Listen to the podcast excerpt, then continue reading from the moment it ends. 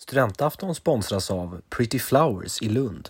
En butik för just dig som älskar vackra, innovativa och klimatsmarta säsongsblommor året runt. Välkommen in till en värld fylld av naturens ohämmade skönhet. Pretty Flowers i Lund hittar du på Bantorget 6. Den här aftonen är sponsrad av Broder Jakobs.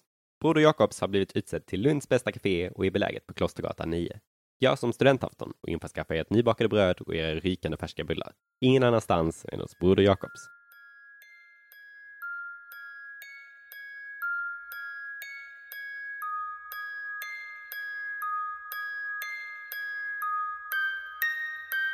Vi samlades under fanan. Det var bara att fanan i det här fallet var eh, Folkhälsomyndighetens våffellogga. Så det syntes inte lika tydligt som när folk samlas under fanan när det är krig i andra sådana kriser.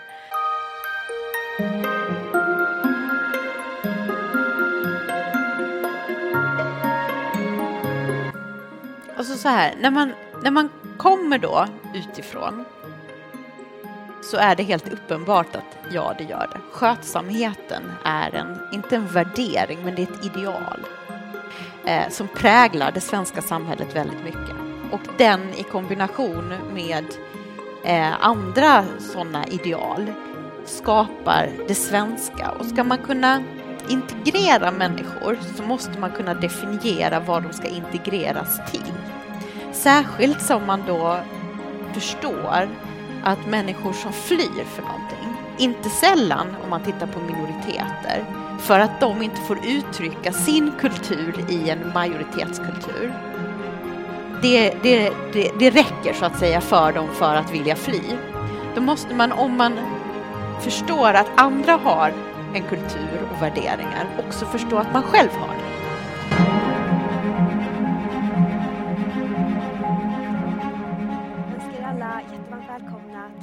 Kvällen studentafton. Eh, Madina heter jag och är förman för studentaftonutskottet. Vi är ett utskott som grundades här i Lund redan 1905 med syfte att värna om det fria ordet och vara ett oberoende forum för samtal och debatt. Några exempel på de gäster som har gästat oss genom åren är Edward Snowden, Ingmar Bergman, Monica Zetterlund, Jimi Hendrix, drottning Silvia och varje svensk statsminister sedan Per Albin Hansson och många, många fler. Ikväll så välkomnar vi er alla till en afton på temat eh, Sverigebilden. För att ta oss an detta väldigt eh, breda och intressanta ämne har vi bjudit in eh, juristen och den borgerliga samhällsdebattören Alice Teodorescu och Gina Gustafsson som är docent i statskunskap, författare och eh, fristående DN-kolumnist. Samtalet kommer att ledas av Ida Elmedal som är eh, kulturchef för Sydsvenskan och Helsingborgs Dagblad. Eh, hon var även verksam här i Lund under sin studietid och då var hon redaktör för tidningen Lundagård. Jag, vill även notera att en av kvällens eh, gäster, Lina Andersson, har ställt in sitt deltagande på grund av plötsligt påkommet sjukdomsfall i familjen, vilket vi alla har förstående för naturligtvis. Så, nu ska jag kort redogöra för kvällens upplägg. Vi inleder med en timmes modererat samtal och som då leds av Ida. Och sen så övergår vi till en traditionsenlig frågestund där ni i publiken får möjlighet att kunna ställa era frågor till kvällens gäster. Det kan röra sig om kvällens ämne, men även annat som ni är nyfikna på att ta del av. Så jag uppmuntrar er att eh, klura på de här frågorna redan nu. Med det sagt så återstår det bara för mig att välkomna kvällens gäster upp på scen. Varmt välkommen Alice Teodorescu, Gina Gustafsson och Ida Ölmedal. Vänligen ge dem en stor applåd.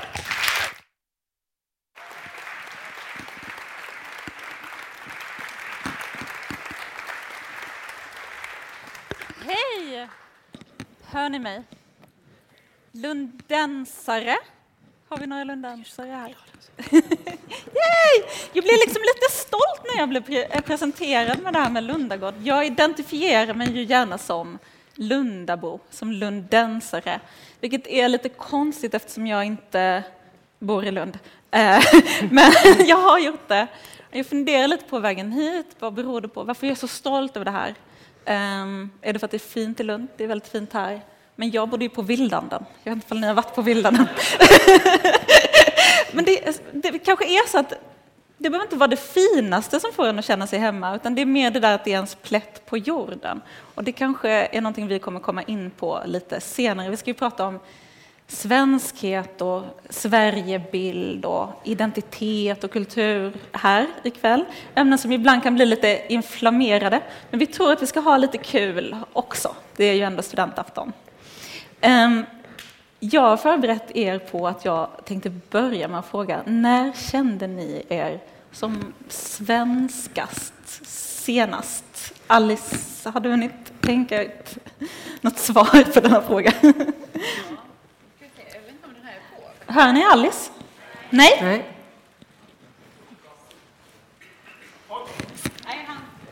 Ska jag börja medan... Du kan börja under tiden. Ja. Ehm, ja, jag fick den här frågan alldeles nyss och, och det var inte lätt ska jag säga. Nej, förlåt. Jag har aldrig känt mig så osvensk som sedan ja, ungefär den här tiden för två år sedan då när pandemin verkligen hade satt igång. Men jag kom på ett eh, tillfälle och det var när vi bodde i Oxford, vilket vi gjorde då förra året ehm, i ett läsår och gästforskade. Och då var jag i en lekpark eh, med eh, min dotter och eh, hennes kompisar och en del mammor. Det var bara mammor. Och då pratade vi om ehm, det här med livspusslet. Och jag var helt jag hade noll koll på, skulle det vara något läger på lovet? Och det var liksom min sambo som skötte det där, för jag jobbade väldigt mycket med den här boken då, som vi kanske kommer in på idag. Eh, och då kände jag där någonstans att, eh, att det här var eh, det här, mina jättesmarta kompisar där som också eh, hade intressanta saker för sig, de hade inte den situationen hemma. Och jag kände att jag eh, liksom lite grann nästan gjorde bort mig när jag småskämtade om att ja, man ändå måste fixa lite saker hemma för att det var helt uppenbart att de, det, det låg på deras axlar, det här med Ja. barnen. Ja. Och då, då kände jag mig svensk eh, i, i den här ja, väldigt feministiska bemärkelsen. Det var lite tråkigt Uppsala-svar kanske. Det var ett bra svar. Ska vi se ifall Alice eh, får prata nu? Eller? Ja, nu kan jag Yes. prata. Nej, men, jag brukar ju säga att eh, det svenskaste som finns det är att förneka att det finns något svenskt överhuvudtaget. Och eh, jag som då inte är svenskfödd men som har blivit svensk. Jag har ju funderat mycket på det där och eh, det finns väldigt många djupa svar man kan ge, men ett odjupt, ytligt svar som jag ska ge, det är när jag köpte mina första curlingkängor. eh, och övergick från att gå i tunna vinterskor som var fina till praktiska, rejäla kängor. Eh, då kände jag mig riktigt svensk. Faktiskt. Jag vet knappt vad det är. Det är såna här fula, fotriktiga skor som håller en både varm och torr på vintern. De har vi allihop. Jag får Precis. skaffa såna. Okej, men Gina, du har ju, precis som du var inne på, skrivit en bok om eh, coronapandemin och eh, ja, hur den fick dig att känna dig osvensk kan man säga och vissa paradoxer i den svenska självbilden som du tycker att den blottade. Vill du berätta lite om det? Ja, hemskt gärna. Jag, eh, jag kan ju börja med hur det, hur det var då för två år sedan. Precis den här tiden, i slutet på mars, då hände ju någonting väldigt speciellt därför att Sverige hade då eh, slagit följe först med det här andra landet som jag redan nämnde, med Storbritannien, i att köra på en mer öppen linje i, i, i pandemin. Och vi hade ju slagit oss för bröstet med, med det där och sagt att jo, men engelsmännen de, de vet vad de gör, de har de bästa forskarna här och, och så vi gör som dem. Och sen i mitten på mars så ändrades allting. Eh, och det som, det som inte hände här och som hände där, det präglade mig väldigt mycket eftersom jag, ja, jag är anknuten till Oxford, eftersom jag visste att vi skulle dit och vi har bott där innan och sådär. Och det som hände där Eh, innan England eh, ändrade kurs, det var att just den typen av människor som, som jag umgås mycket med både där och här, akademiker, eh, folk som ofta har starka åsikter om saker, de slog bakut. De blev eh, jätteförbannade helt enkelt. Eh, och, eh, och det gjorde även en del vanligt folk. Ehm, och en del av media. Eh, forskare skrev upprop, hundratals samhällsvetare skrev upprop. Eh, hundratals naturvetare skrev protestlistor. Man krävde att få reda på vad det var för samhällsvetenskap som den här analysen att, att det skulle funka bättre i längden att, att köra på det här mer fria spåret, vad den vilade på. Och inget av det, detta hände här och det, det eh, tyckte jag först var märkligt. Men sen så såg jag ju då i opinionen hur det såg ut och då var det ju inte bara så att det inte fanns särskilt starka protester och speciellt inte från högutbildade utan, utan det fanns en väldigt, väldigt stark uppslutning. Vi talar kring 80 procent som, som sa sig lita på Folkhälsomyndigheten, kring 60-70 procent som tyckte att Sverige slog an en bra balans mellan folkhälsan och ekonomin. Eh, och det här var ännu högre bland de högutbildade då. Och eh, vid maj, juni så var svenskarna det folk i Europa som var minst kritiska till sin egen eh, regerings coronapolitik. Och vi låg ungefär på samma nivå som Sydkorea då. Sydkorea hade dock fem gånger färre döda per, per capita vid det laget. Ehm, så det här var ju en paradox som jag försökte förstå. Och jag forskar ju om nationell identitet, så det var det rastret som jag började lägga på det här. Eh, eh, och, eh, och det, jag, det jag menar hände då, det var att vi, vi fick en folkhälsopatriotism. Ehm, vi, vi samlades under fanan. Det var bara att fanan i det här fallet var Eh, Folkhälsomyndighetens våffellogga. Så det syntes inte lika tydligt som när folk samlas under fanan när det är krig i andra sådana kriser. Eh, men eh, vi ser då i våra data, jag och min kollega Jonas Larsson Tagisade som har forskat på det här, att när man ska försöka förklara vilka som stödjer den svenska strategin så, så är det de här den här stoltheten över Sverige och oviljan att kritisera Sverige som, som förespråkar det. Mycket mer än tilliten eller att man skulle älska friheten. Och faktum är att de som, de som väljer frihet över trygghet, de är mindre benägna att stödja eh, den här, var mindre benägna att stödja. Vad är skillnaden där mellan tillit och eh, stolthet? Ja, det där är intressant för att jag, jag tyckte den där våren att det kändes lite som att man stod utanför en rencyklon. Om ni har sett de här, den här snutten som cirkulerade på sociala medier för ungefär två år sedan. Eh, det, då är det renar som uppfattar ett hot. De, de börjar springa jättesnabbt i en cirkel. Och så, och så behåller de de mest skyddsvärda ja, kalvarna så att säga, i, i, innanför där. Eh, och den här cyklonen är ju väldigt effektiv. Ehm, eh, men den är också livsfarlig om man hamnar i vägen för den, för de rusar på. Och då kan man säga, men var, på vilket sätt var svenskarna som, som en ren cyklon? Jag menar, vi var väl inte oroliga? Nej, vi, vi slöt ju en ring runt någonting. Men, men det jag menar var att vi slöt inte den där ringen kring det mest skyddsvärda. Eh, kring människorna som, eh, som drabbades till en del av vår pandemipolitik. Utan det som var där i mitten på den här cyklonen, det var självbilden. Och en del av den här självbilden, det är det här med tilliten. För vi talade om den här tilliten som att å ena sidan var den oerhört stark. Det var liksom vår superkraft, vår, vår dunderhonung. Å andra sidan så var den här tilliten så bräcklig.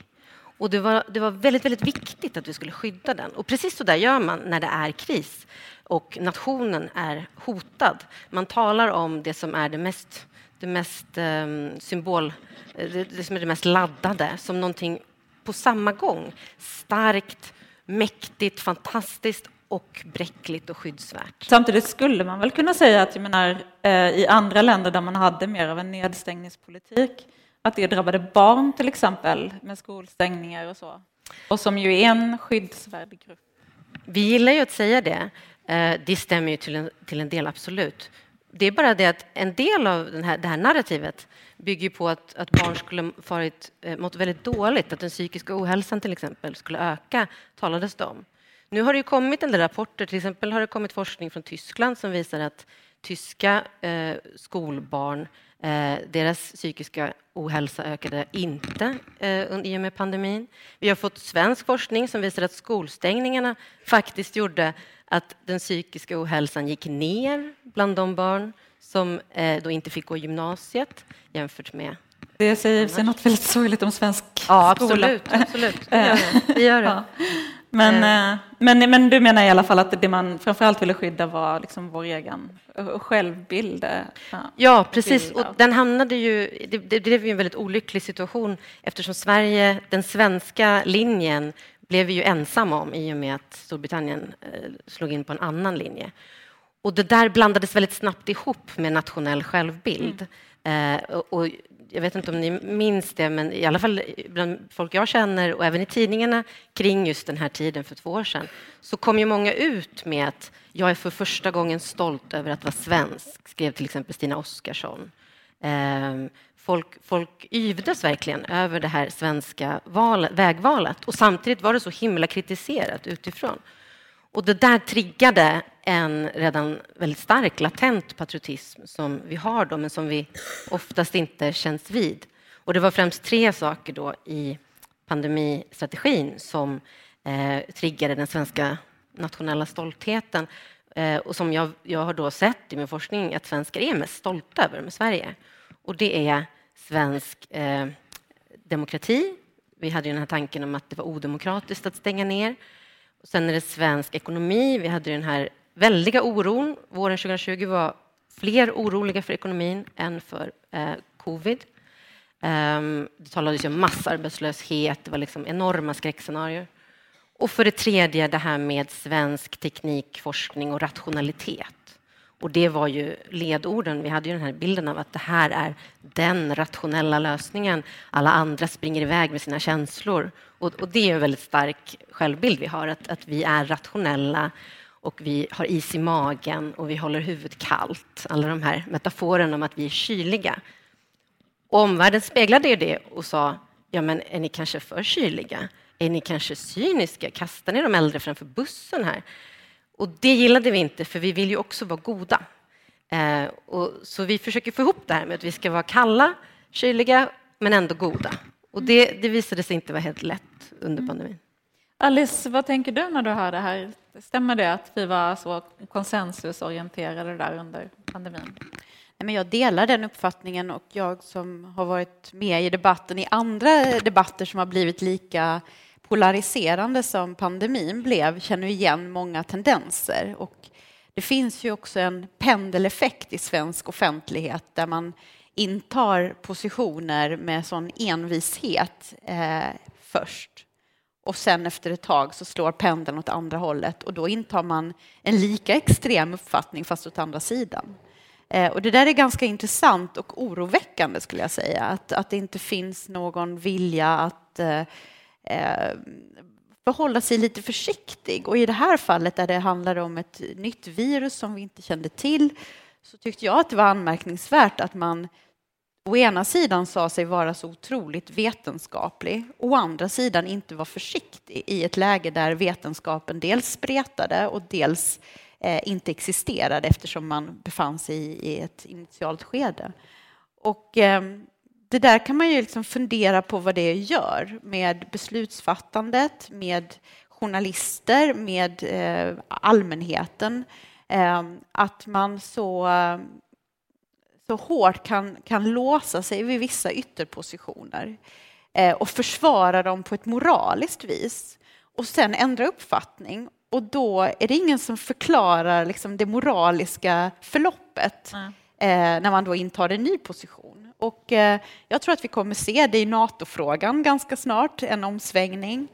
Vi har definitivt sett det på migrationsområdet där 2015 var samma liksom, enorma uppslutning kring den svenska strategin.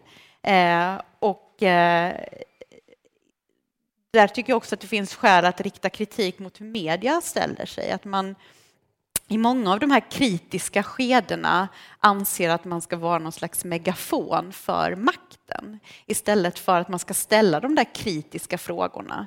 Eh, hur ska Sverige kunna ta emot alla människor i ett Sverige där man inte bygger några murar, Stefan Löfven? Eh, har vi beredskap för att ha en öppenhet i pandemin när vi samtidigt känner till bristerna inom äldreomsorgen, Anders Tegnell? Det vill säga, vi bygger strategier utan att ha följdfrågorna på plats. Syftar du på nyhets nyhetsjournalistiken då, eller menar du mer i opinions... Eh, ja, jag skulle ju önska att jag kunde säga att nyhetsjournalistiken inte ägnade sig åt opinionsjournalistik, men det där är Ja. ibland ganska flytande. Och, eh, och jag tycker att det är problematiskt, för det skapar en förvirring. Vad är det fler för principer vi kan kasta över bord när verkligheten förändras utan att förklara vad det är som föranleder den förändringen? Det där tycker jag är en fråga om liksom intellektuell hederlighet. Man kan inte ena dagen säga att det är omoraliskt att, eh, att inte ha öppna gränser och sen nästa dag säga att nej men nu stänger vi dem utan att förklara vad det är som egentligen har förändrats moraliskt. Men har det inte ändå funnits andra röster? Jag tänker som eh, i, i coronadebatten till exempel var ju Peter Wolodarski som är chefredaktör för den största morgontidningen men han fick ju extremt ute- mycket skit. Ja, men samtidigt de- har han, han har ju en stor plattform och Absolut, ju absolut. Men det säger början också någonting. Att de forskare som gick ut, eh, Lena Einhorn till exempel, att man liksom ger sig på människor för hur de ser ut eller vad de skulle ha för bevekelsegrunder för att inta en annan position. Och jag tycker att det är djupt osunt att vi har det debattklimatet där man blir ifrågasatt som person eller i sin profession eller för vilken agenda man skulle ha bara för att man intar en annan position. Och det där skulle jag säga är väldigt svenskt. Att å ena sidan så intalar vi oss att vi gillar mångfald och vi gillar, eh, vi gillar olika. Men vi gillar olika så länge alla gillar likadant. Och det där funkar liksom inte riktigt när det hettar till. Och då, då kommer den här liksom mobbningskulturen fram där man fryses ut ur offentligheten. Och det var ju många av de här forskarna som intog en annan position som ju också berättade i efterhand om hur de upplevde det. Och det där är, det där är farligt därför att idag handlar det om migrationen, imorgon om corona, om två dagar om någonting annat. Och vad är det för perspektiv som försvinner på vägen när vi då pendlar så här hela tiden? Det, får jag bara lägga till att jag tyckte det där var så intressant. Ofta under pandemin så, så sa ju folk så här att ja, ja, men, men, men ni, du får tänka på att de, de som har kritiserat strategin, som Lena Einhorn och kompani, de har ju ändå en väldigt gäll ton och, och de är ju rätt hårda och, och, och de har ju sagt på Folkhälsomyndigheten att, att de blir ledsna och, och eh, upprörda och att det är jobbigt att, att bli kritiserad och så där. Och då, och då då likställdes det hela som att, som att eh, det, problemet vore människors känslor i offentligheten. Det kan ju vara ett problem på vissa sätt, men, men jag gissar att det, det, det, i alla fall det jag tänker på när, när du säger så, Alice, är att det inte, huvudsaken är inte vem som blir ledsen efter att ha blivit ifrågasatt, om det är på sociala medier eller i en debatt eller i en debattartikel eller om man blir kallad att, eh, talanglös till exempel, som Tegnell blev. Eh, utan huvudsaken är ju om en viss sida hela tiden eh, undermineras så att de människor som kan tänka sig hålla med om den åsikten tänker en, två, tre gånger innan de yttrar den. Och så, det skedde under pandemin, helt klart. Jag har juniora forskarkollegor som hörde av sig och sa att ja, jag håller med om din kritik, men med de människorna som tycker så som vi vet nu att alla tycker så, så tänker inte jag riskera min Och då karriär. blir det sociala priset så högt Ja. att man börjar fundera på hur det påverkar karriär, hur det påverkar sociala relationer, hur man framstår eh, om man då är kritisk. Och, och det där är otroligt farligt i ett samhälle som gör anspråk på att vara vetenskapligt. Därför att den vetenskapliga metoden handlar ju också om oenighet och det är så man driver processen framåt. Eh, så att det finns något djupt osunt i den här rädslan för att sticka ut hakan och lämna flocken eh, som gör oss dumma i huvudet, skulle jag säga helt klart. Mm. Kjell Espmark har en jättebra metafor i en bok som heter Resan till Thule, som är en satir över Sverige. Och då är det en fransk gäst, tror jag det är, som åker runt i landet. Alla medborgarna skelar, för de tittar alltid lite vid sidan om för att se vad den allmänna åsikten är. Och till slut så kommer han till ett ställe där det finns en glaskupa och den är tom, men alla vördar den här glaskupan. Han frågar varför. Jo, men där finns åsikten. Och ibland så lyfter de på glaskupan och byter ut åsikten där och då, och då vet alla det. Om vi nu antar att vi är så här, det kanske finns eh, personer i publiken som vill invända sen, men vad beror det då på att vi är så konsensusinriktade? Vad är historien bakom? Alltså, eh, en väldigt given eh, analys är ju det här eh, som man också kan få skit för att säga, men att vi är fredsskadade. Eh, jag vet att när Elisabeth Åsbrink skrev om det i samband med pandemin, då fick hon väldigt, väldigt hetska reaktioner och folk menade att du kan inte använda ordet fred och skadad i samma, i samma mening eller samma ord ens, därför att fred är alltid någonting vackert och det, man kan inte på något sätt vara skadad av fred. Eh, men, men när man säger att, att, att Sverige skulle vara fredsskadat, då menar man ju så här.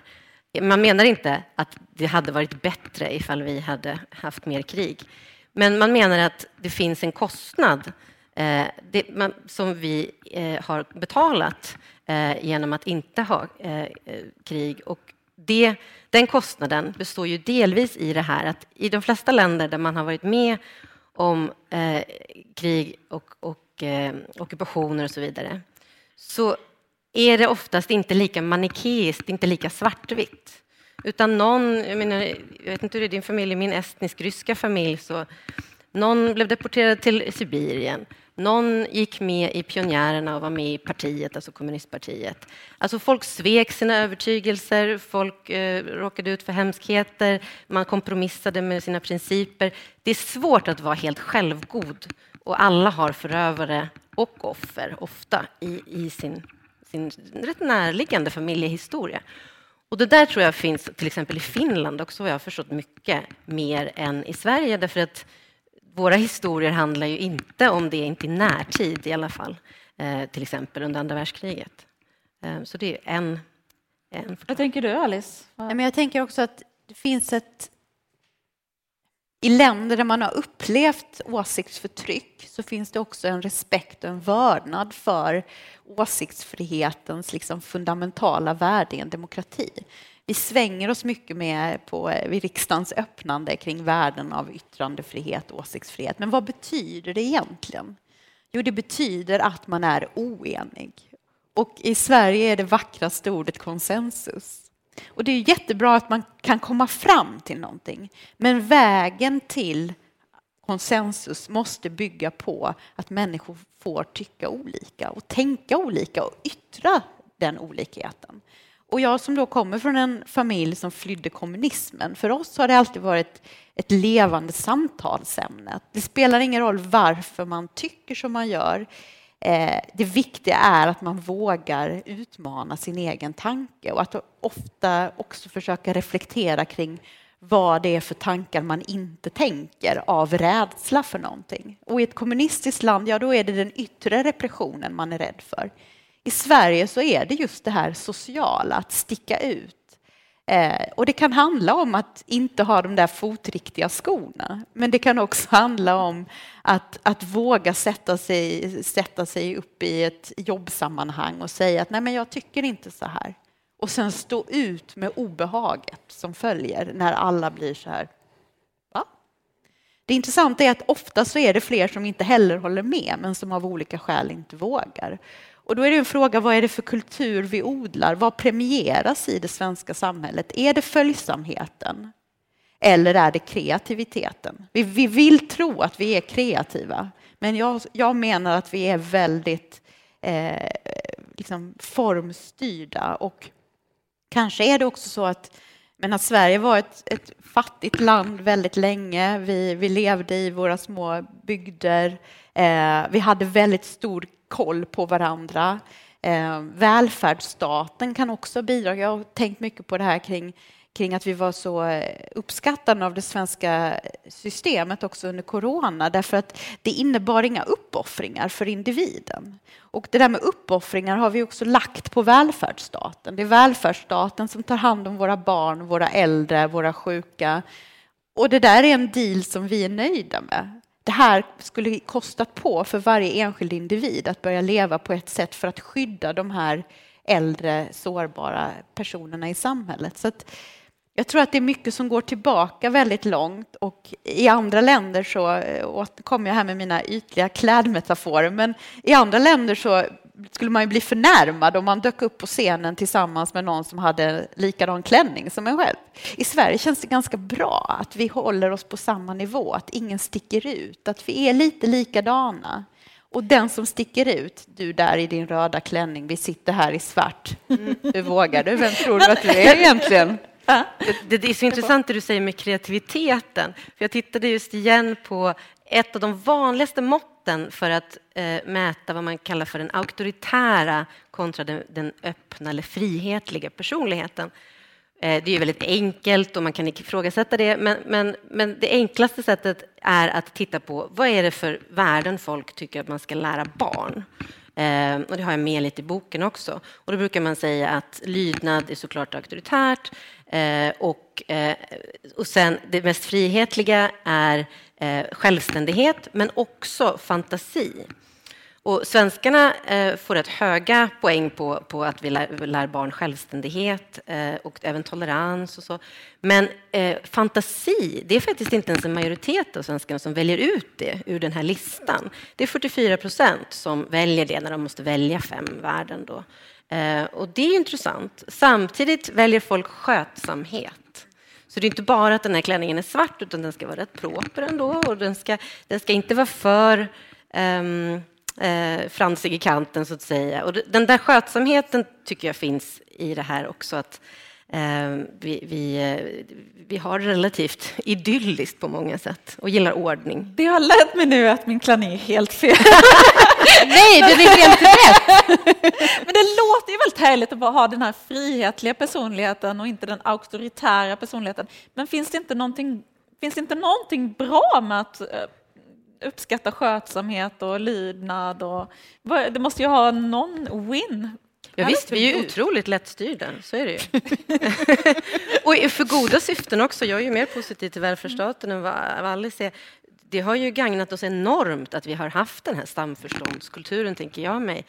Eh, eh, men det är möjligt att, att det idag ihop med också sociala medier och en annan typ av ytterligare koll på vad alla tycker, där vi hela tiden i byxfickan liksom kan kolla, kolla och stämma av oss själva eh, med vad åsikten i glaskupan är, att det går för långt i vårt tidevarv. Men det är möjligt att det var hjälpsamt. Jag tänker också att, att i andra länder så, så uppstår en, ett samtal av att man tycker olika. Alltså, det är då samtalet börjar. I Sverige upplever jag ganska ofta då som bland annat intog då de kontroversiella åsikterna 2015 att samtalet avslutas med att vi upptäcker att vi tycker olika. Och att det också innebär inte bara att jag har en åsikt utan min åsikt säger också vem jag är. Man kan liksom inte frikoppla sitt åsiktspaket från vem man blir. Eh, och vem man identifieras som. Och det där är väldigt obehagligt. Och det är obehagligt för vi är flockdjur och det är den här paradoxen som blir så svår att förhålla sig till. Eh, så jag skulle ju liksom efterlysa fler samtal där man wow, du tycker inte som jag. Gud vad spännande, varför? Mm. Och sen så kan man liksom tycka om varandra ändå fast att man tycker olika. Det är för mig att vara tolerant, inte det som vi ägnar oss åt i Sverige, att vi fryser ut de som av olika skäl tycker annorlunda. Fram tills det slår över åt andra hållet och det blir okej okay och, och rätt att tycka det som förut var fel. Men du Alice, du återkommer ju gärna till 2015 ja. nu. Eh, och där var du ju ute och hade en annan åsikt än vad som först kanske var det mest eh, liksom, normala. Hur, om du, du har ju en person av att vara tuff och stark och så, men om du ändå skulle beskriva hur det kändes, kommer du ihåg? Ja, gud ja. Det var otroligt obehagligt. På vilket Jag sätt? var ju nytillträdd eh, polisredaktör på GP eh, och eh, hade ju kastats in i ett eh, getingbo som jag var helt oförberedd på. Jag var 30 år, hade aldrig varit chef, eh, åkte till Göteborg med ett mandat från ledningen att sätta GP på kartan eh, och åkte ner i, med pärlor. Liksom. Det skulle här var inte ha gjort. 2015. Det var 2015, det var i, i mars 2015. Eh, och eh, därtill då så intog jag eh, de här positionerna i migrationsfrågan som på den tiden inte var okej. De blev okej den 24 november när Stefan Löfven vid en presskonferens sa att det var okej. Och sen dess har det varit okej. Men fram tills dess så var det rasism, det jag alltså sa, som sen Stefan Löfven och Miljöpartiet också sa. Men hur som haver, det är klart att det påverkar. Det påverkar en otroligt mycket eftersom det finns en dramaturgi i en tv-sändning där jag väljs ut för att vara ond eh, och jag ska då argumentera för en linje, i det här fallet att det finns en koppling mellan hur stor migration vi kan ha och hur väl vår integration kan fungera. Jag ställs då i tv-sändning mot någon som känner att vi borde kunna öppna vårt land. Jag som flyktingbarn känner exakt samma sak. Men jag väljer i mitt yrke att inta ett annat perspektiv som inte är det känslobaserade.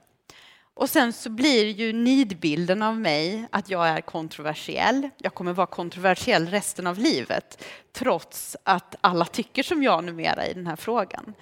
Men den där stämpeln kommer alltid följa mig. Och eh, det är klart att det har varit otroligt tufft, men också otroligt värdefullt. Därför att jag kan ju nu se debatt efter debatt efter debatt att det är samma mekanismer som spelar. Och den kanske viktigaste lärdomen som jag tog med mig från de åren, det var att det inte är andra människor som definierar vem man är. Och den insikten kan låta banal, men den ger sån styrka. Därför att när jag går och lägger mig så är det mig själv jag ser i spegeln. Det är inte någon på Twitter som tycker att jag är ond. Och de får fortsätta att tycka det. Men det är inte det som definierar min gärning eller mig som person. Men kändes det så ett tag innan dess? Alltså, hur, hur kändes det? Nej, jag har aldrig tänkt att jag Nej. är ond. Nej, såklart. Eh, det har jag inte gjort. Men, men däremot så är det klart att man funderar på eh, vad det är som gör att, att det kan bli så infekterat. Och, och jag tror att det handlar just om det här att, att många känner saker och att man försöker implementera det man känner till det som borde vara liksom policymässigt korrekt. Eh, och om man då inte intar det, det sättet att se på världen, ja då hamnar man liksom fel i den här väldigt polariserade diskussionen som mycket är gott och ont, svart eller vitt. Och det finns inga sådana ståndpunkter skulle jag säga när det väl är svåra avvägningar. För det är just avvägningar och det var det med pandemin och det är det med migrationen och det är det med försvaret och det är det med allting som spelar roll. Det är avvägningar och man måste vara öppen med vilka avvägningar man gör och vilka prioriteringar man gör och vem det är som offras. För det är alltid någon som offras när man väljer. Jag tycker det här med känslorna som du tar upp är så intressant därför att jag gissar att det ju var så att du beskriver ju att eh, du gick emot dina känslor delvis och du mötte folk då som, som eh, var öppna med sina känslor. Och samtidigt så, så är det ju ofta så att då tolkar man den mer restriktiva linjen som du stod för som just känslodriven och ovetenskaplig och irrationell och att man är arg eller spelar på ilska. Men eh, ett, ett ytterligare problem här är ju att vi ofta i Sverige tyvärr inte vill veta om eller kännas vid våra känslor i de här frågorna. Ibland så är det så att det, vi är öppna med att det är känslor, men ofta så är det så att vi tror att, att vissa känslor är rationella och då är de knappt ens känslor. Så att vara optimist, att, eh, att verkligen tro på det bästa, lite Pollyanna-artat, Eh, och att ha tillit, ju till en del en Att känsla. vara naiv är väldigt fint också. Ja, möjligen. Ja. Är det det? Det vet jag inte. Det vet jag inte riktigt i och för sig. Men tänk på alla, tänk på alla som säger att de var naiva. Ja, ja. Och i efterhand så var man naiv. Och det, och det är ett tecken på att man ville väl. Det är en bättre ursäkt än att... eh, Än att man liksom inte tänkte. Ja. ah, okej. Mm. Ja, man var som ett, just det, man var som ett barn. Ja. Precis. Jo, men, och, och oro, det är ju också en, en känsla som är väldigt stämplad som dålig i Sverige. Den, den är till och med så stämplad så att vi hade det som en del av vår coronastrategi, att vi skulle dämpa oron. Och det har ju kommissionen lyft fram i sin, i sin slutrapport. Ingen vet riktigt varifrån det här kom. Eh, och nu håller vi på med samma sak, delvis i Ukraina-krisen. Myndigheterna har samma narrativ. Om man går in på MSBs hemsida till exempel så, är det, så handlar det väldigt mycket om hur vi ska dämpa vår oro Eh, och man, liksom, man agerar terapeut åt medborgarna. Eh, och, och det där utan att egentligen kunna erbjuda det som terapeuter egentligen bör erbjuda. Eh, och det där tycker jag är djupt problematiskt, att oro som har en Ja, den har ju en, en aspekt av att man gör en analys också, att det här kommer inte gå, vi måste förbereda oss på olika saker. Att det eh, inte får eh, uttryckas. Samtidigt är det inte ett ganska stort problem att vi har en väldigt riskorienterad politik där man fokuserar på risker som ligger nära. Alltså jag tänker, eh, det kan vara svårt att få fram andra värden än att rädda just liv när det gäller eh, från just eh, covid-pandemin till exempel. Mm, alltså jag menar, kan det inte finnas ett värde i att eh, få människor att tänka på risker som kan ligga längre fram eller längre bort från fokus? Ja, men det gjorde ju folk. Som, som jag nämnde där i början så var ju folk extremt oroliga över ekonomin. Tittar man på vilka som fick utrymme i media den där våren 2020 så var det faktiskt företagsledare som, som var den största gruppen, så att säga, yrkeskategorin, eh, som fick tala om den förestående krisen. Ni kanske minns Kerstin Hessius som gjorde ett jättestort utspel den kvällen så skulle egentligen Joakim Rocklöv, som var en kritiker av den svenska strategin, Eh, har talat. Eh, han blev inställd av olika skäl och sen kom Hessius och körde det här väldigt starka alarmistiska narrativet om en förestående eh, kris alla 30-talet ungefär i Tyskland. Jag tror hon till och med nämnde det. Och det där påverkade ju folk jättemycket, så folk var ju jätteoroliga. Så den oron, den var legitim. Och, och då framstod ju Sveriges extrema minimjölkstrategi som en mellanmjölkstrategi därför att det hon ville var någonting ännu mindre. Så man liksom lyckades vända det här narrativet på något sätt. Eh, näringsministern Ibrahim Baylan kallade henne vår hjälte. Eh, och alltså det här det här belyser att, att det ju visst är så att känslor kommer fram som oro. De kanaliseras då bara till andra frågor. Och den andra oron det var ju för det här med psykisk ohälsa. Men ju mer rapporter det kom sen som visade att den psykiska ohälsans, eh, liksom, skräcken för den var överdriven, eh, desto mer verkar det också som att även rädslan från första början inte var särskilt rationell för att de här rapporterna lyftes inte fram och så vidare. Utan den svenska befolkningens oro för att pandemin skulle förvärra den psykiska ohälsan, den förblev konstant hög hela tiden. Trots att även Folkhälsomyndigheten efter ungefär ett år kunde liksom konstatera i en forskningsöversikt att ja, det här verkar inte vara så allvarligt som vi trodde, alltså runt om i världen också. Vi ska inte heller fastna i en coronadebatt här.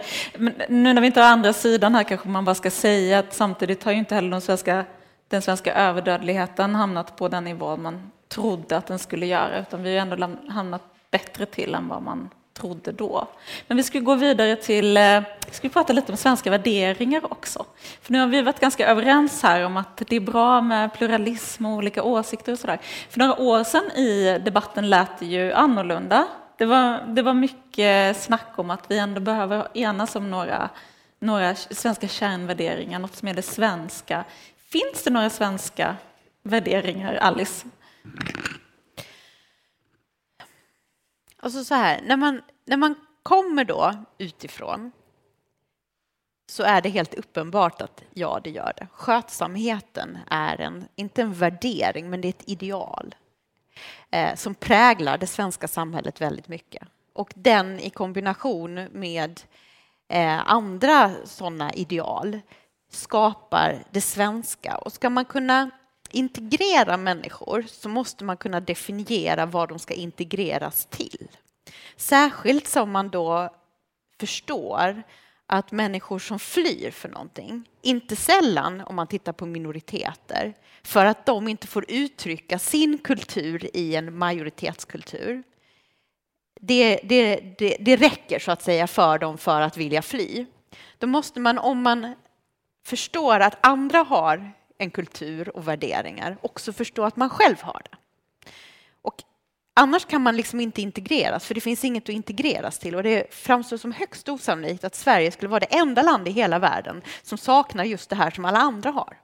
Jag köper inte det.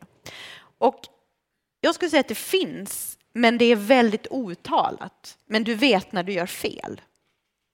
Eh, och du kan bara göra fel när du kommer utifrån, därför att du har inte fått med dig det i det här självklara liksom, som omsluter oss när vi väl är innanför. Och jag brukar tala om att det finns ett mellanförskap i Sverige, att den yttre gränsen till Sverige har varit förhållandevis enkel att passera. Det har varit lätt i jämförelse med många andra länder att komma till Sverige. Men det är väldigt svårt att komma in i det svenska samhället. Det är lätt att komma in i staten men inte i samhället. Och då hamnar människor i det här mellanförskapet mellan den yttre gränsen och samhället. Och det där skapar otroligt mycket lidande eh, och problem, alltså faktiska problem. Vad ska man göra då? Vad ska man göra Nej, men det? jag tror att, att ska, man, ska man integrera människor så måste man börja med att definiera vad är vi för någonting? Vad, vad förväntar vi oss av dig? Vad, vad, vilka delar, vad, vad krävs i form av identifikation, lojalitet? Eh, den sortens frågor som är väldigt svåra att tala om eftersom vi inte är vana att tala om dem därför att vi har inte behövt tala om dem. Vi har levt i fred i 200 år. Vi har inte blivit hotade i vår identitet. Men jag tror att många som kommer hit letar efter de här ledtrådarna. För mig till exempel, jag brukar lyfta det här exemplet med, med Lucia-firandet i skolan när jag kom till Lund 89, veckor innan muren föll. Och jag blev vald till klassens Lucia. Jag kunde ingen svenska, jag hade med mig en tolk. Men, men de andra barnen tyckte att Lucia, hon, var, hon kom ju från Italien, så hon var ju mörkhårig. Och jag var den enda mörkhåriga i klassen, för att alla andra var blonda. Så jag blev då vald till Lucia. Jag visste inte vad det var, men jag förstod att det var otroligt stort att bli vald till Lucia. Och jag står där på bilderna och säger inte ett ord, eh, men jag känner mig så otroligt stolt över att just jag blev vald. Och jag tror att i vår vilja att inte kränka eller marginalisera eller såra människor så har vi också skalat bort mycket av det här som vi inte behöver tala om för att det är så självklart. Men det är det som är biljetten in för oss andra. Det är de här symbolerna eh, som är så lätta att ta för givna. Vad Så att tänker det, du? det är svårt att vara konkret, men man känner det när, när man är där. När man är där. Vad, vad tänker du om detta, Gina? Ja, jag tänker på en eh, Uppsala statsvetare, Herbert Tingsten. Jag känner att eh, jag har så mycket Lund här, men lite Uppsala ska det vara. Han, eh, han påminde eh, mot slutet av sitt liv om att det finns vissa primitiva stammar som kallar sig själva för människorna, helt enkelt.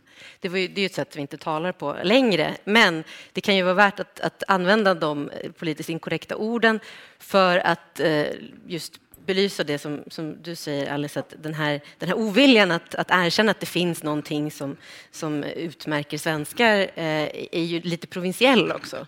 Det, det är lite som att eh, ah, vi, vi, inte alltid har haft så mycket med andra kulturer att göra, att vi kanske eh, inte alltid ens har märkt att, att, att vi är annorlunda. För så fort vi har med andra kulturer att göra så märker vi ju det. Och nu med, med eh, större invandring så, så märker ju många det även i vardagen. Så är det.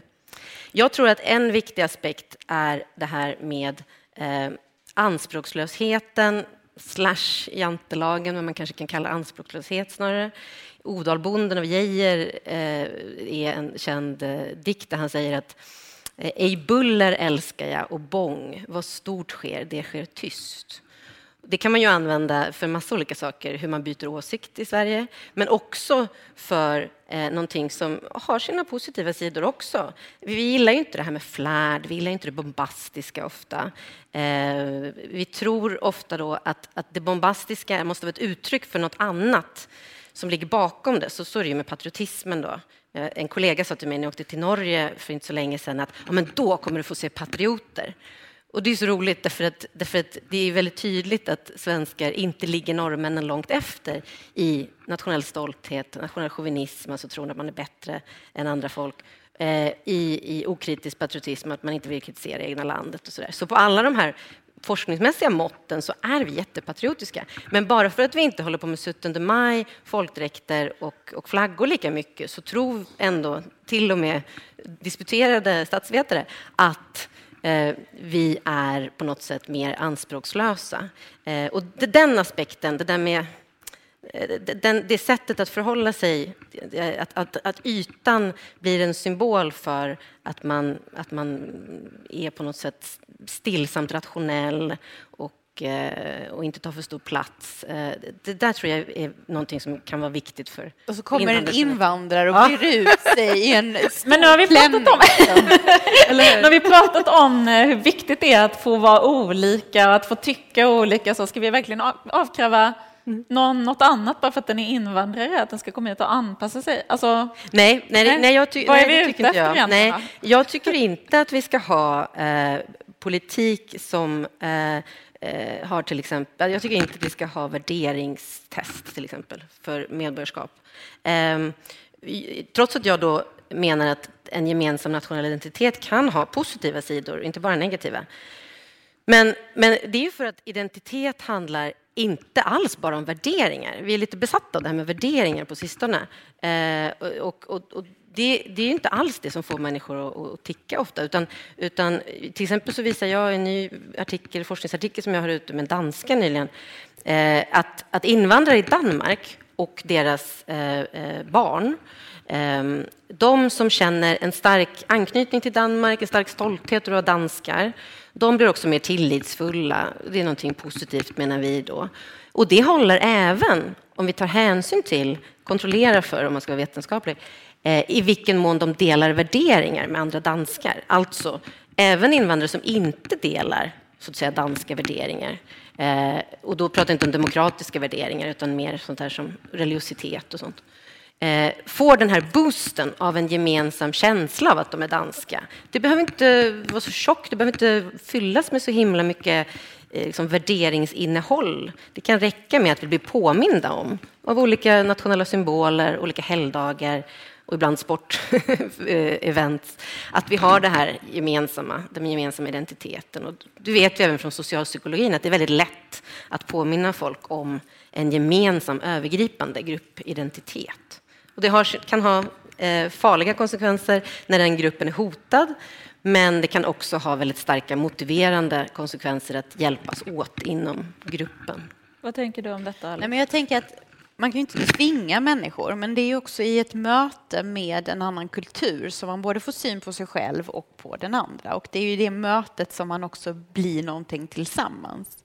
Och om man tänker då att en kultur är liksom som ett isberg, då gillar ju vi i Sverige mångfald när det handlar om yttre uttryck, alltså att man tar med sig sin mat eller att man tar med sig sin musik eller sin, sina kläder eller vad det kan vara. Men vi tycker inte om att man tar med sig sin kvinnosyn eller sin syn på barnuppfostran eller sin syn på familjen eller sin syn på statens roll kontra samhällets roll. Säger vi, vilka menar vi nu? Nej, men liksom, jag pratar om, om, vi pratar om någon slags allmän svenskhet. Vi, vi har ju väldigt svårt för män som av kulturella skäl slår sina fruar. Ja, eller andra män som slår Ja sina men, fruar. ja, men det finns en skillnad här. Och den skillnaden består i att om du tar en hederskontext så slår du ju din fru eller begränsar hennes liv i enlighet med den kulturen. En svensk man som slår sin fru eller begränsar hennes liv gör det i strid med den svenska kulturen. Det är inte någonting som är subventionerat av hans familj, det är ingenting som görs öppet, det är ingenting som görs liksom, av de här yttre faktorerna. Och det är väldigt viktigt att hålla isär vad som sker i linje med någonting och vad som sker i strid med någonting. Och det, det är det jag menar att vi kan inte kräva att människor ska anpassa sig, men jag tror att vi gör människor en otjänst om vi inte är tydliga med att i Sverige så värdesätter vi individuell frihet, vi värdesätter kvinnans självständighet, vi värdesätter människor, om vi ska vara helt franka, som är religiösa, men som är religiösa hemma och som inte uttrycker det Men räcker det inte med lagen? vardagliga. Det är ju olagligt att slå sin fru. Behöver man göra det svårare än så? Eh, ja, alltså det är klart att det är olagligt att slå sin fru, men vi behöver inte ta det till den extremen att man slår sin fru. Det jag menar är att det finns ett kulturellt inslag just i huruvida, hur, hur man ser på kontrollerandet av sin fru. Om det är då en del av en accepterad, eh, ett accepterat förhållningssätt eller inte.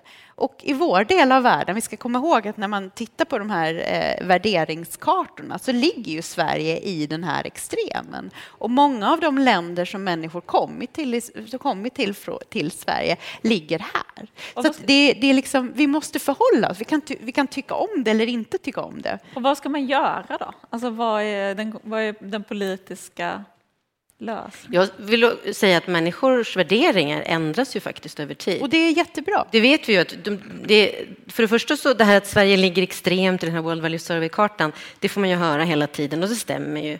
Men den mäter egentligen inte frihet så mycket, den mäter ju för sig politisk frihet. Men i den ingår till exempel tillit, så det är delvis tilliten som placerar oss så där högt upp. Sen ingår det också att man eh, inte till exempel fördömer homosexualitet, så en viss slags frihet ingår ju också, det är sant.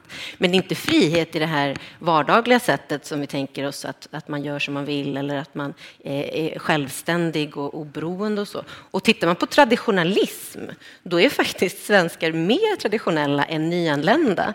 Eh, det, det, det nämnde jag. På vilket sätt? Ja, på det sättet att om man frågar hur viktigt det är att föra vidare sina traditioner eh, eh hemifrån inom familjen, då svarar svenskar i en mycket högre grad än nyanlända invandrare att det är viktigt. Och det tycker jag man såg under pandemin. Det var väldigt, väldigt viktigt att vi skulle fira saker precis som vi alltid har firat det.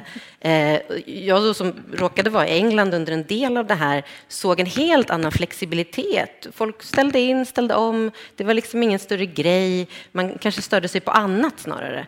Men, men, men i Sverige var ju de här gemensamma högtiderna att inte kunna fira jul som varje år. Att vi är sekulära spelar liksom ingen större roll i sammanhanget därför att det är ändå en, en väldigt dogmatisk syn på hur man ska fira de här högtiderna kan jag tycka. Så, så vi ska inte, det, det blir svårt det här eftersom, eftersom det blir lite hycklande ibland när vi, när vi säger att vi, vi är så frihetliga och invandrarna kommer med sina traditioner eftersom vi också har vår traditionalism.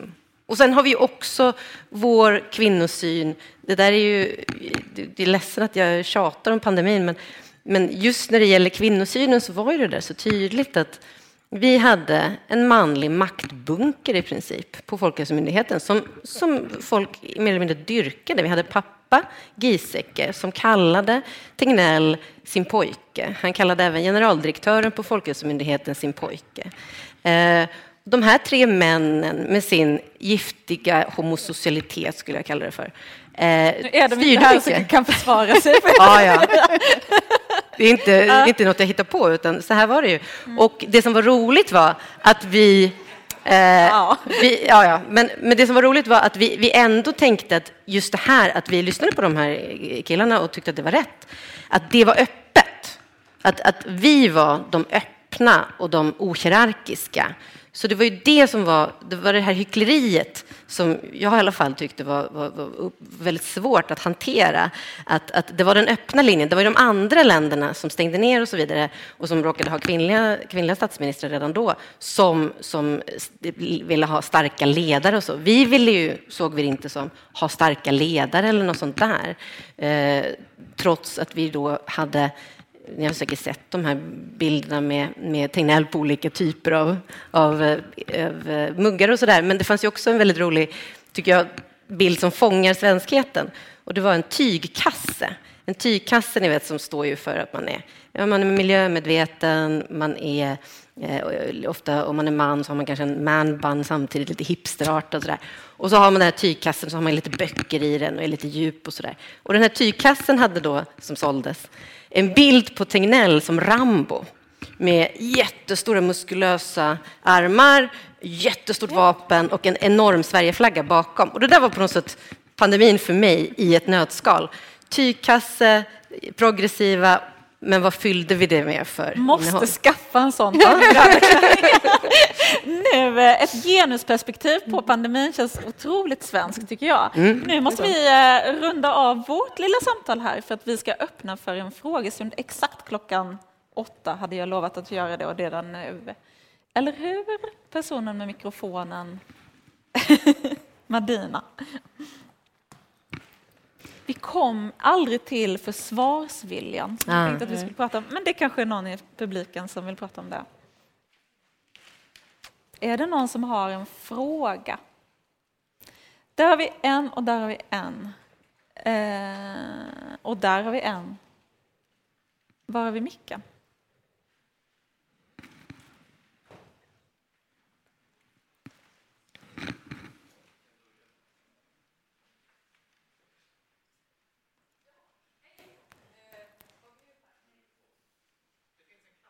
Du får gärna, om du vill, får du gärna berätta vad det heter, för det är trevligt. Så, nu så. Det, ja. Hej, Evelina heter jag, Evelina Wallin. Eh, tack för intressant eh, eh, samtal. Men eh, den här World War eh, Value Survey-mappen ni pratar om, eh, i aspekten sekularism snarare, eller så här, för jag, jag är personligt kristet troende och har då givetvis funderat mycket på hur det här ja, men påverkar vårt samhälle, alltså vad sekulariteten gör. Och då liksom inte i former av ja, men traditioner utan snarare i ja, men en förtröstan på Gud och liksom en tillgivenhet som vi liksom vi är så brutalt annorlunda jämfört med resten av världen. Och liksom vad är era bilder av att, ja, men vad gör det här med människors eh, liv, vad gör det här med människors perspektiv och även ja, men vad tror ni, kommer Sverige fortsätta sekulariseras och då inte liksom i traditioner utan i en personlig gudstro. Eller så här, för, ja, men en reflektion är ju, som kommer upp ibland i sociala medier är sånt är att vi, vi sätter vår gudstro i annat, typ i ideologier såsom att ja, men feminismen blir en, en gud. Eh, så lite reflektioner över det skulle jag gärna vilja höra. Tack. Vem vill börja? Jättebra fråga. Ja, det var en jättebra fråga, Ja, verkligen. Det, två saker tänker jag på. Eh, Det är att man brukar tala om nationalismen som en religion. Eh, Att den fyller både de här eh, behoven av gemenskap och anknytning, men också transcendens, att den går över tid, att man känner samhörighet, att man kan hantera sin egen död genom att man, man, man vet att det kommer, det kommer fortsätta människor här på det man har bidragit med förhoppningsvis till samhället.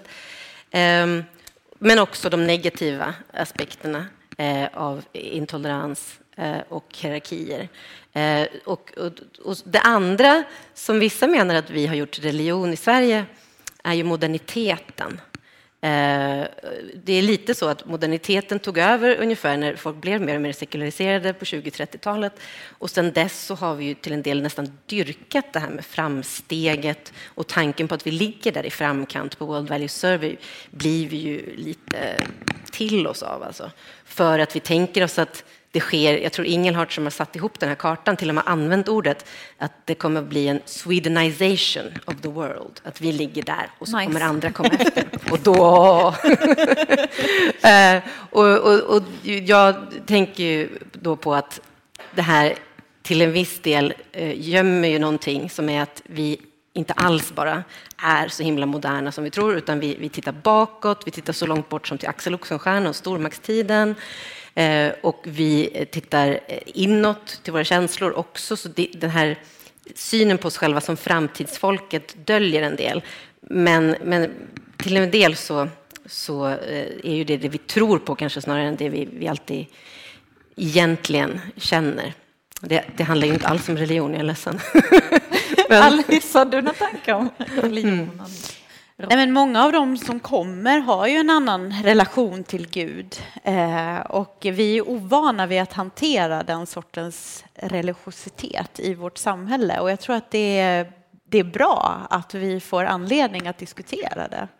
Eh, och vi vill ju gärna hålla det privat liksom. och det är det jag menar också att där kan det ju bli en krock Eh, kommer man från ett samhälle där, där Gud är ett, ett levande väsen i samhället till ett samhälle där det är en privatsak så uppstår en potentiell konflikt och det belyser ju också vårt förhållande till Gud.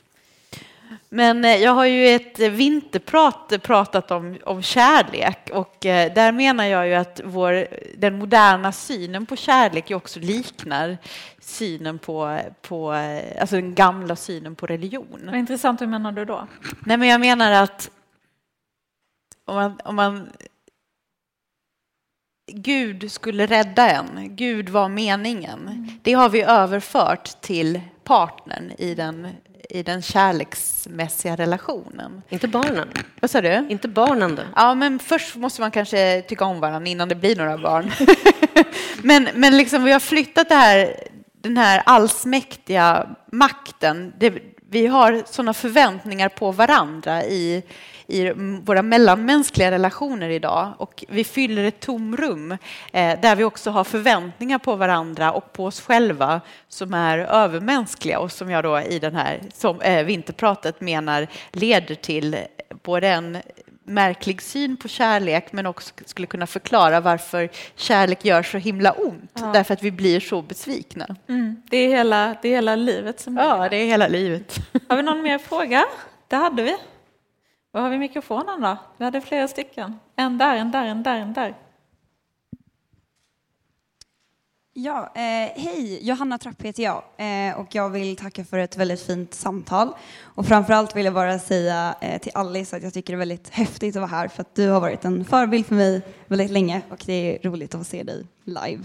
Tack snälla. Ehm, och jag har suttit och tänkt här medan ni har pratat ehm, och tittat, och tittat upp i taket lite och tänkt på det begreppet svenskhet. Ehm, jag har en släkt från, eh, från Dalarna som tillhör den älvdalska eh, minoriteten och känner väldigt starkt över det. Ehm, och då har jag också ja, men, släkt som känner väldigt starkt med till exempel samer och har beröringspunkter med dem. Eh, och då vill jag mer bara höra lite om era tankar kring bredden på det begreppet svenskhet. För ofta har man folk som kanske är nyanlända i Sverige som pratar om ett mellanförskap, som ni gjorde tidigare. Eh, men kanske då mer aspekten på bredheten i det gammelsvenska, alltså det som har varit i Sverige så länge och varit både parallellt och en del med det som vi kanske mer pratat om som är svenskt här idag. Eh, Kanske en stor fråga, men bara värt att tänka på kanske. Alice, vill du börja?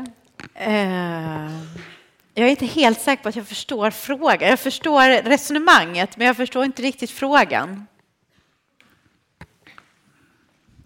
Men jag, jag kanske tänker mer lite så på, men man pratar om så här hur hur det svenska som vi pratar om idag skiljer sig från kanske en människa som kommer från ett annat land eller en annan kultur, men att det också finns kulturer i Sverige som kanske skiljer sig regionalt. Alltså bara det, liksom, att det är skillnad på om man är från Skåne eller, eller liksom Dalarna eller Härjedalen. Eh, och kanske mer hur det skiljer sig i Sverige och hur, hur bred den svenskheten som vi pratar om idag med alla de aspekterna kan vara, om ni förstår mig då. Jag tänker. Kan man vara lundansare och svensk? Ja, och så här hur det... Absolut. Och jag tror det är många som känner det, som bor här och känner så här, att det bara är... Eh, Hallänning, europé. Ja, precis. Ja, men lite på det spåret är det jag tänker. Ja. Nej, men jag tror att man gör sig en otjänst om man tror att svenskheten är, är något statiskt eller någonting som bara kan Exklusivt. definieras med ett ord. Ja. Liksom. Svenskhet är ju en massa olika identiteter. Alla här inne är ju svenskar och har en syn på sin svenskhet. Och det här stad och landperspektivet som du lyfter det blir ju allt viktigare i också den politiska debatten därför att man lever ganska parallella liv idag beroende på var man lever i Sverige. Och eh, det påverkar ju också om man som eh, nyanländ hamnar i en storstad eller om man hamnar i glesbygd. Därför att det är helt olika kulturer, det är helt olika dynamik. Men någonstans ändå, trots detta, så tror jag ju att det finns ett paraply av värderingar, några av dem som jag nämnde tidigare, eh, som är övergripande och där vi eh, reagerar om någon bryter mot det här. Och det handlar just om, om synen på religion till exempel, om synen på kvinnans självständighet, om synen på individens eh, frihet och, och, vikten av eh, autonomi och sådana saker. Och det, det finns överallt, men det blir ännu mer tydligt i en storstadskontext. Och där får man ju säga att politiken har varit ganska dålig på att känna av de spänningar som finns och man har utvecklat politiken mycket utifrån det här storstadsperspektivet med de människor som lever sina liv i den kontexten och missat mycket av det som är resten av Sverige, stora delar av Sverige. Eh, och där, där tror jag att man har en stor hemläxa att göra, att, att återigen när man pratar om mångfald så handlar det inte om hur människor ser ut utan det är människors perspektiv, människors eh, idéer, människors drömmar, människors... Allt det här andra som inte syns, som är så mycket mer intressant att titta på. Gina, vill du? Jag kan bara lägga till att jag tycker att när man blir mer konkret och talar om kulturarv, jag tycker inte vi ska vara rädda för kulturarv. Jag är lite mer rädd för det här med svenska värderingar, att vi skulle definiera det och, och på något sätt kräva det av till exempel invandrare. Men kulturarv har vi all anledning att tala mer om och det är ju ofta Eh, eh, någonting som kommer ifrån andra delar än storstäderna. Eh, det är inte bara liksom Strindberg och Röda rummet som definierar svenskheten utan Franske Bengtsson här nere från Skåne, eh, liksom Fritiof Nilsson Piraten, för att nämna någon annan med lokal anknytning, Tegnér som står här utanför. Eh, eh jag tror att det är ett problem att svenska skolbarn till en del kanske inte vet ens vilka de här personerna är. Eh, och det, det kulturella kapitalet tillhör numera en väldigt liten elit, eller nördiga personer möjligen. Eh, och där har vi ett, ett, eh, ett, ett potentiellt problem. Eh, och det finns ingenting som är uteslutande med att lära sig om kulturarvet runt om i, i, i Sverige. Blir inte kruxet om man knyter det till tillhörighet dock? Alltså att att vara svensk handlar ju också om att vara tillhörig Sverige och i den bemärkelsen måste det väl vara ganska brett. Fast jag tänker att allt det här är sånt som man kan förvärva. Och så länge man inte gör svenskheten till någonting som handlar om blod eh, och därmed omöjliggör för mig och mina barn att bli svenskar så är det också en positiv syn på svenskhet. Du kan förvärva den, du kan förändras. Vi har en syn på människan som föränderlig. Och det tycker jag är otroligt positivt. Och in, att, att inte svenskheten bara går i arv via blod, för då är den exkluderande. Mm. Så just den här inkluderande svenskheten eh, som man då också behöver definiera vad som ingår i den. Jag tycker inte heller man ska kräva någonting av människor, men man ska informera människor att om du inte tar kvinnor i hand så kommer du att betraktas på ett visst sätt och det kan få konsekvenser. Sen kan du fortsätta att välja att inte göra det. Alltså det, det är så lätt att säga så här, men det som är olagligt, ja men det är enkelt. Men det svåra, där det skaver, det är det som inte är olagligt men som kan vara olämpligt eller som kan få konsekvenser som du ändå behöver leva med. Men, men jag menar tanken är att om man knyter det till att du hör inte till om du inte tar kvinnor i hand, att det kan bli värre då, att det kan bli farligt då. Absolut, men då får vi också fundera på hur vi, vad vi egentligen tycker. Alltså det är en sak att säga så här, nej det är illa om vi tycker att du inte hör till om du inte tar kvinnor i hand. Mm. Men till syvende och sist så finns det ju någon slags konsensus kring att i Sverige tar vi kvinnor i hand. Det har till och med vår statsminister sagt i Sveriges riksdag. jag säger, inte att, jag, jag säger inte att man ska säga det. Jag säger inte att man ska säga det. Men jag menar bara att det, det, är en sak vad vi säger mm. utåt och vad vi egentligen känner inuti. Mm. Och om många människor känner likadant så är du ändå någonting som den som kommer utifrån kommer att uppleva. Mm. Jag, jag, blir inte, jag blir inte sedd som svensk trots att jag arbetar, trots att jag har aktier, trots att jag gör allt det här som borde göra mig i, i allmänhetens syn som svensk. Men det är någonting som skaver. Mm. Och då tycker jag då måste vi kunna prata om det. Mm. Sen behöver vi inte kräva jag personligen tycker inte att politiker ska säga åt folk. Jag tycker folk, inte politiker men, ska göra det. Jag, jag pratar om det allmänna mm. samtalet och jag mm. tror att det är viktigt att vi är ärliga. Mm. Sen kan vi tycka illa om att det är på det här viset. Mm. Men jag tror att vi gör människor en otjänst om vi inte vågar säga att ja, så sunkiga är vi. Mm. Men vi nu, är det. nu befinner sig hela det här samtalet på någon slags framstegs plan. Alltså, svenskhet är vad vi nu bestämmer här att vi ska göra, huruvida vi ska ta kvinnor i hand eller inte, eller kräva det. Men, men, men jag tycker det, det är ju lite av ett symptom på att vi inte kan tala snarare om vad det är för, för eh, kultur, och i bemärkelsen då kulturarv, eh, som vi har att känna till och som man som invandrare kan tillägna sig. Sen att bli eh, ansedd som svensk av andra, det är någonting mycket svårare. Eh, det är möjligt att alla inte ens aspirerar på det. Det är inte säkert att alla vill bli svenskar ens faktiskt, kulturellt men, sett. Men många av de ungdomar som är födda i Sverige som vittnar om utanförskapet och hur det, vad det gör med dem pratar just om att de inte blir betraktade som svenskar. Och då tycker jag att man är oärlig om man inte då säger att det här är någonting som människor i allmänhet verkar förvänta sig. Sen behöver inte det vara rätt eller bra. Men uppenbarligen så är det någonting som skaver i Sverige idag med människor som är födda här och som inte ser Sverige som sitt land och som inte ser sig själva som svenskar. Och det är ett potentiellt väldigt farligt problem för demokratin skulle jag säga. Vi ska ta någon till eh, publikfråga tror jag. Vi har så himla många nämligen så jag vill nästan inte um, ta upp mer tid själv. Uh, det här framme igen och uh, jag vet inte vilken ordning ni... Där, ja, kör. Uh, Hej, jag heter Marcus och ja, tack för samtalet, det var intressant. Um, tänkte bara återkoppla lite till um, eh, Ehm, alltså det vi talade om i början. Och det är ju givetvis kopplat till det här med självbild som vi diskuterar just nu också. Eh, någon nämnde NATO bland annat. Eh, vi pratade lite om eh, pandemin. Eh, jag tänkte på alltså det här med när självbilden då krockar med eh, verkligheten. Och eh, om vi tar Sverige som land och stat och eh, tar exempelvis eh, Sverige som rättsstat vi har ju eh, en bild av att Sveriges eh, till exempel domstolsväsende är väldigt självständigt och att det är fritt från politisering. Och det kanske stämmer till viss del i alla fall i jämförelse med vissa länder. Men eh, om vi kollar på till exempel nämndemannasystemet i, i tingsrätter och om vi kollar på eh, häktningssystemet så sticker Sverige ut som relativt extrema, i alla fall vad gäller häktningen. Och eh, även liksom vad gäller ekonomisk politik. Eh, vi har ju de högsta hushållsskulderna i hela OECD, om jag inte, eller bland de högsta i alla fall. Vi får konstant kritik för det.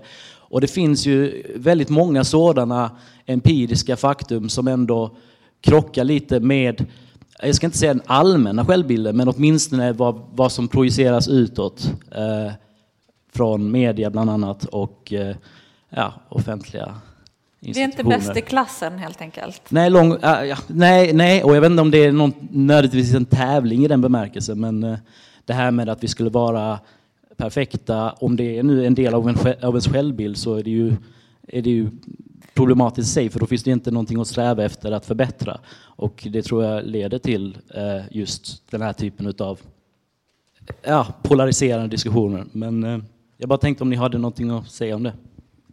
Eh, ja, vill ni kommentera här? Jag kan plocka upp den bollen lite för att eh, det här med, jag förstår vad du syftar på med eh, kritiken Sverige har fått för eh, övergrepp i princip i, i häkten och så. Eh, det där är ju i linje med eh, andra saker som vi även har gjort historiskt. Här i närheten av Lund så har vi ju Vipeholm där Eh, och det är väldigt bra att vi har börjat tala om Vipeholm. Jag kände faktiskt inte, jag ska erkänna det, jag kände inte till Vipeholm. Gör alla här till. inne det? Hur känner alla till ja. Vipeholm? Ja, det är bra. Oj, oj, oj, men gud vilken utbildad bra. publik. Bra. Ska du ändå säga en mening, eh, vad var det som hände på Vipeholm? Vi på, precis, på Vipeholm, eh, så det var eh, under perioder eh, Europas största anstalt för så kallade sinnesslöa, eh, alltså mentalt handikappade, men även epileptiker pojkar och så, barn.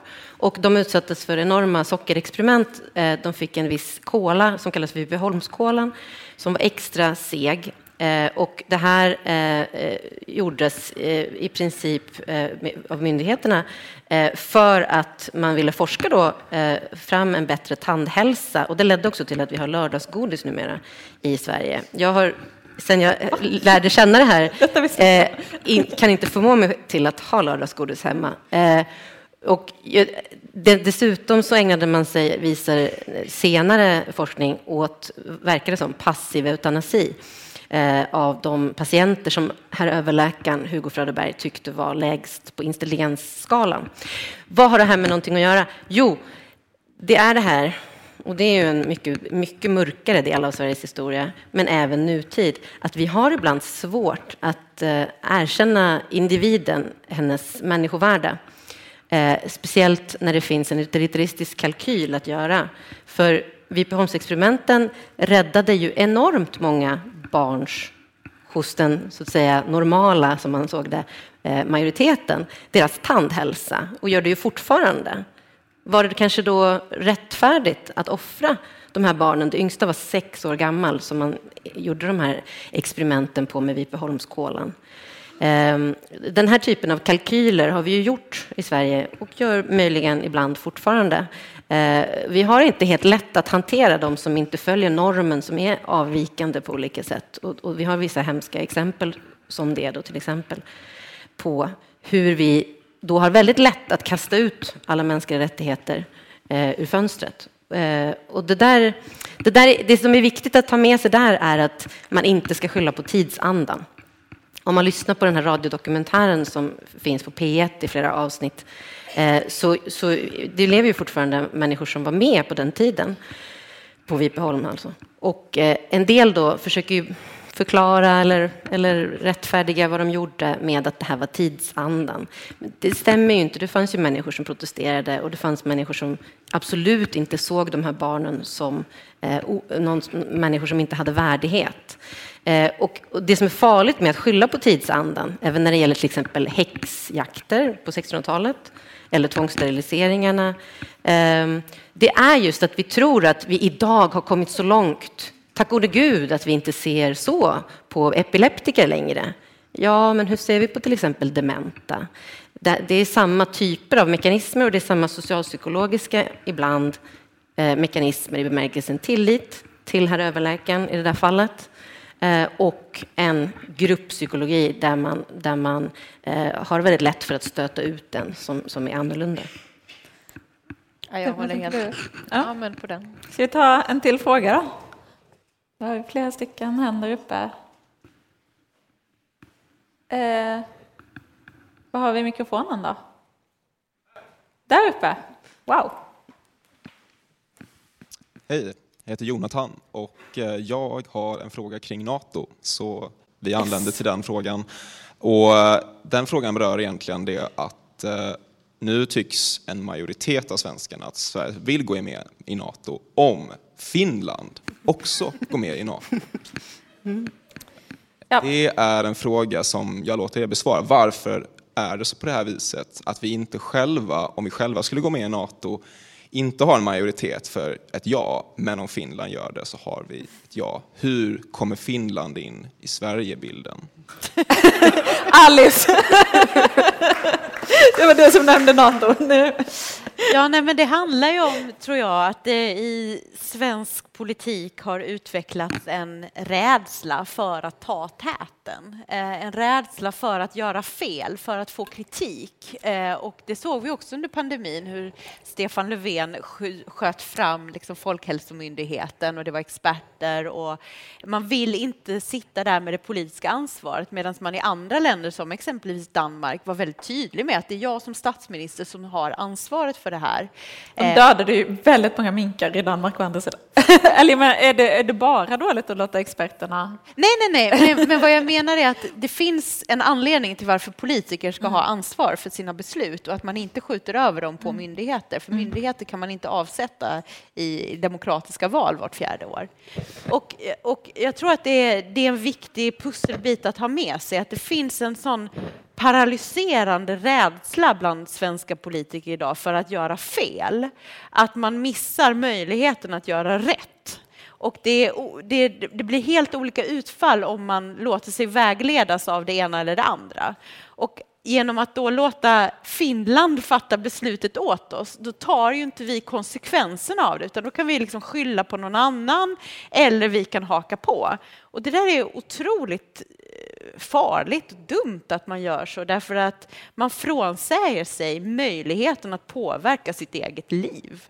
Eh, och, sitt, och, och, landets framtid. Och, och, hela det här talet om, om att ett NATO-inträde skulle destabilisera eh, det svenska säkerhetsläget, ja men då har man ju svalt liksom, Rysslands narrativ på ett otroligt olyckligt vis. Eh, så jag skulle vilja liksom att och, så här, jag tror också att det handlar om att det blir såna otroliga drev och häxjakter och återigen den här konsensuskulturen. Att, att man som politiker är så inriktad på just att vinna nästa val, vinna nästa opinionsmätning. Alltså det är det här, de här korta vinsterna som gör att man heller inte vågar ta några risker. Eh, och vågar man inte ta några risker, ja men då kan man inte heller sitta på den, den sortens positioner. För att med det så följer ansvar. Men om du inte gör någonting så har du inget ansvar och har du inte gjort något så har du inte gjort fel. Finland är, en... är det nya NATO helt enkelt. Mm. Nej, men alltså, tack och lov för Finland säger jag.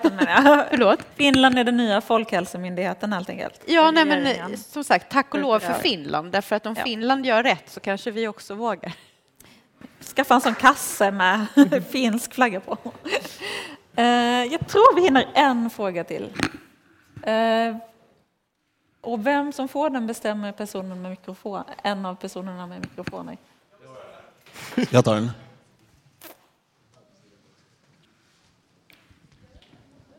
Blev du enda uppe kanske? Hallå? Hallå? Ja. Är det jag eller någon annan? Ah, okay. Nu är det två mickar. Ska vi köra sten, sax, påse? Har ni delat ut två? Ja, men vi får köra, vi kör två frågor. Jag har en väldigt snabb. Börjar du där uppe? Ja. Eh, jättesnabbt. Ifall Eh, vad skulle ni säga att, eller skulle ni säga att svenskar är rationella i sina partipolitiska val? Oj, det låter som en fråga för dig, ja. Eh, Gina, kanske? Um, I partipolitiska val, det, det, har jag svårt att, uh, att förstå riktigt kopplingen till, men, men uh, att vara rationell, i alla fall enligt min definition och enligt till exempel Karl Popper som har skrivit Det öppna samhället och dess fiender, det är man per definition om man hela tiden tar in eh, ny information och också tar in hela tiden så att säga, kritiserande information och djävulens advokatperspektivet.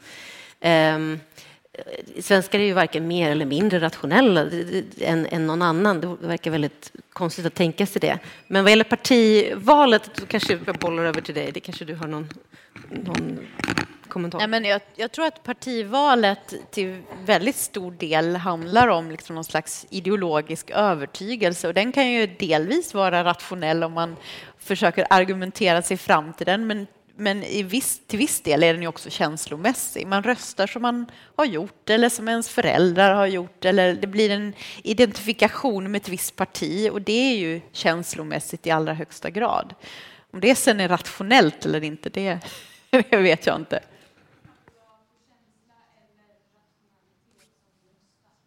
Mm. Men vi ska vi... inte sätta förnuft och känsla mot varandra. Det vet vi numera, att de delarna i hjärnan samarbetar. Människor som inte har känslor blir väldigt oförnuftiga.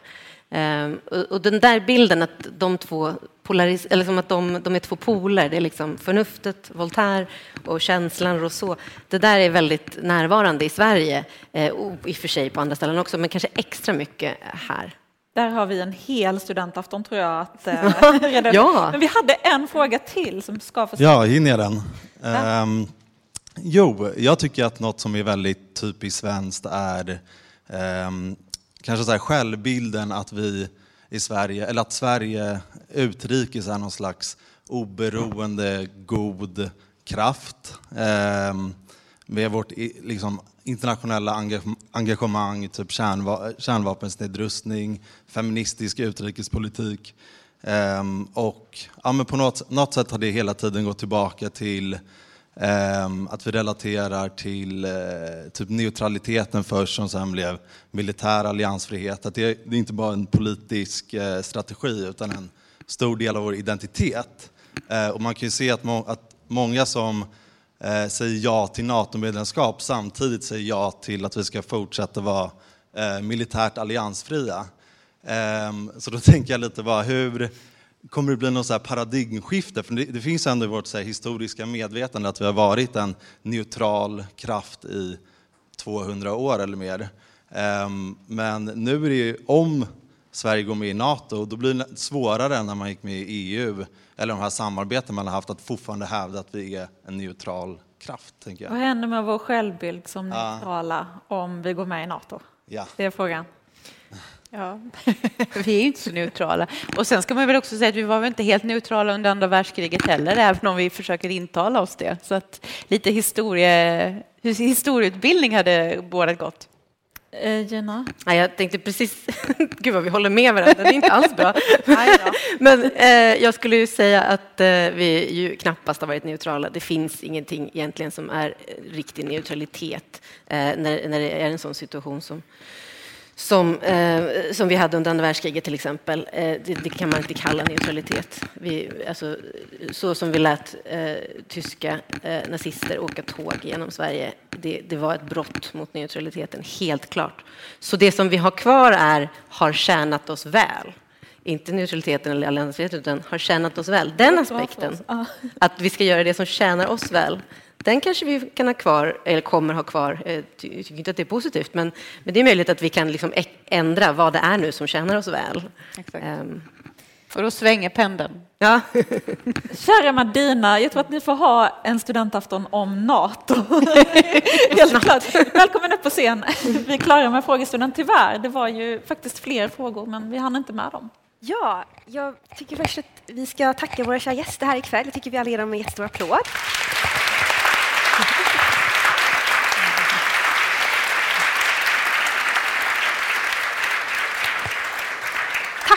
Verkligen snälla för att ni kom hit ikväll, verkligen. Och verkligen den här kvällen med oss. Ni har fått väldigt många bra frågor från publiken, men innan vi avrundar så har vi i vårt utskott en sista fråga till er som vi alltid brukar ställa. Vi undrar vem ni tycker att vi ska bjuda in hit till en framtida studentafton.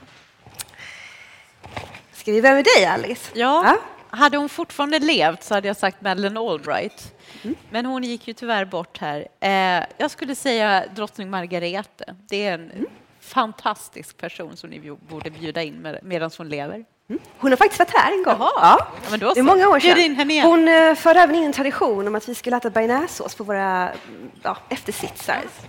eh, och det gör vi än idag. Så att, eh, hon eh, satte sin prägel på, vår, på, vår, på vårt utskott. Mm. Tack. Eh, Gina? Ja, eh, jag, jag velade också här mellan en historisk person och då tänkte jag på en annan drottning. Jag tänkte på drottning Kristina som gick i exil eh, från Sverige eh, och, och som gjorde enormt mycket för vårt kulturliv just och, och eh, bjöd in Descartes till och med som sen tyvärr då dog för att det var så himla kallt på Stockholms slott. Men, eh, men, men om vi ska hålla oss till det realistiska så tänkte jag faktiskt på Karl Ove Knausgård och speciellt om ni ska ha förnuft och känsla. Härligt. Eh, där har vi någon som har mycket att säga om Sverige, men också förnuft och känsla, självbild, alltså på det väldigt privata. Eh, jag tycker personligen att han är en väldigt bra författare, men, han röjer upp mycket känslor. Eh, och så det tror jag skulle vara kul. Har han varit, har han varit på student? Nej, han har inte det. Vi har försökt. Låt se. Ja. Han är svår. Ja. eh, tack Gina. Ida? Ja, alltså, jag tänkte ju säga Greta Thunberg, men jag tror att många har sagt henne. Och sen har jag ju hört att Bruce Springsteen ska åka på turné igen. Så det är min stora drömgäst överallt. Ja, det ska jag försöka Boka förverkliga. Bruce!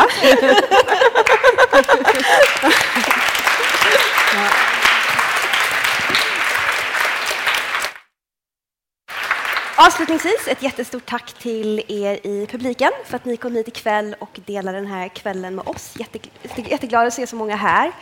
Um, om ni vill ta del av fler studentaftnar så äger nästa rum nära i tid. Om dryga två veckor då har vi en studentafton som berör kanske det mest aktuella vi har som händer i vår samtid just nu. Eh, det berör, ja, den kommer handla om Rysslands invasion av Ukraina. Eh, kanske lite Nato, vi får se. Ja, men det är Martin Krag, Rysslands expert, och Eh, och Oskar Jonsson. Eh, biljetter finns fortfarande tillgängliga, så eh, i vanlig ordning så uppmuntrar jag er att gå in på våra sociala medier på Instagram, Twitter och Facebook för att säkra era platser. Och vi kommer även ha fler aftnar här under våren, så kolla in oss där. Jag vill även gladligen meddela att Akademibokhandeln i Lund står precis utanför salen och säljer Ginas böcker och även Lena Andersson som inte är här, men böckerna finns även där. Och, men hon kom, Gina kommer även själv komma och signera alldeles strax, så stanna gärna till innan ni går vidare för kvällen. Tack snälla för att ni kom hit, så hoppas jag att vi syns på nästa studentafton. Ja. Tack snälla.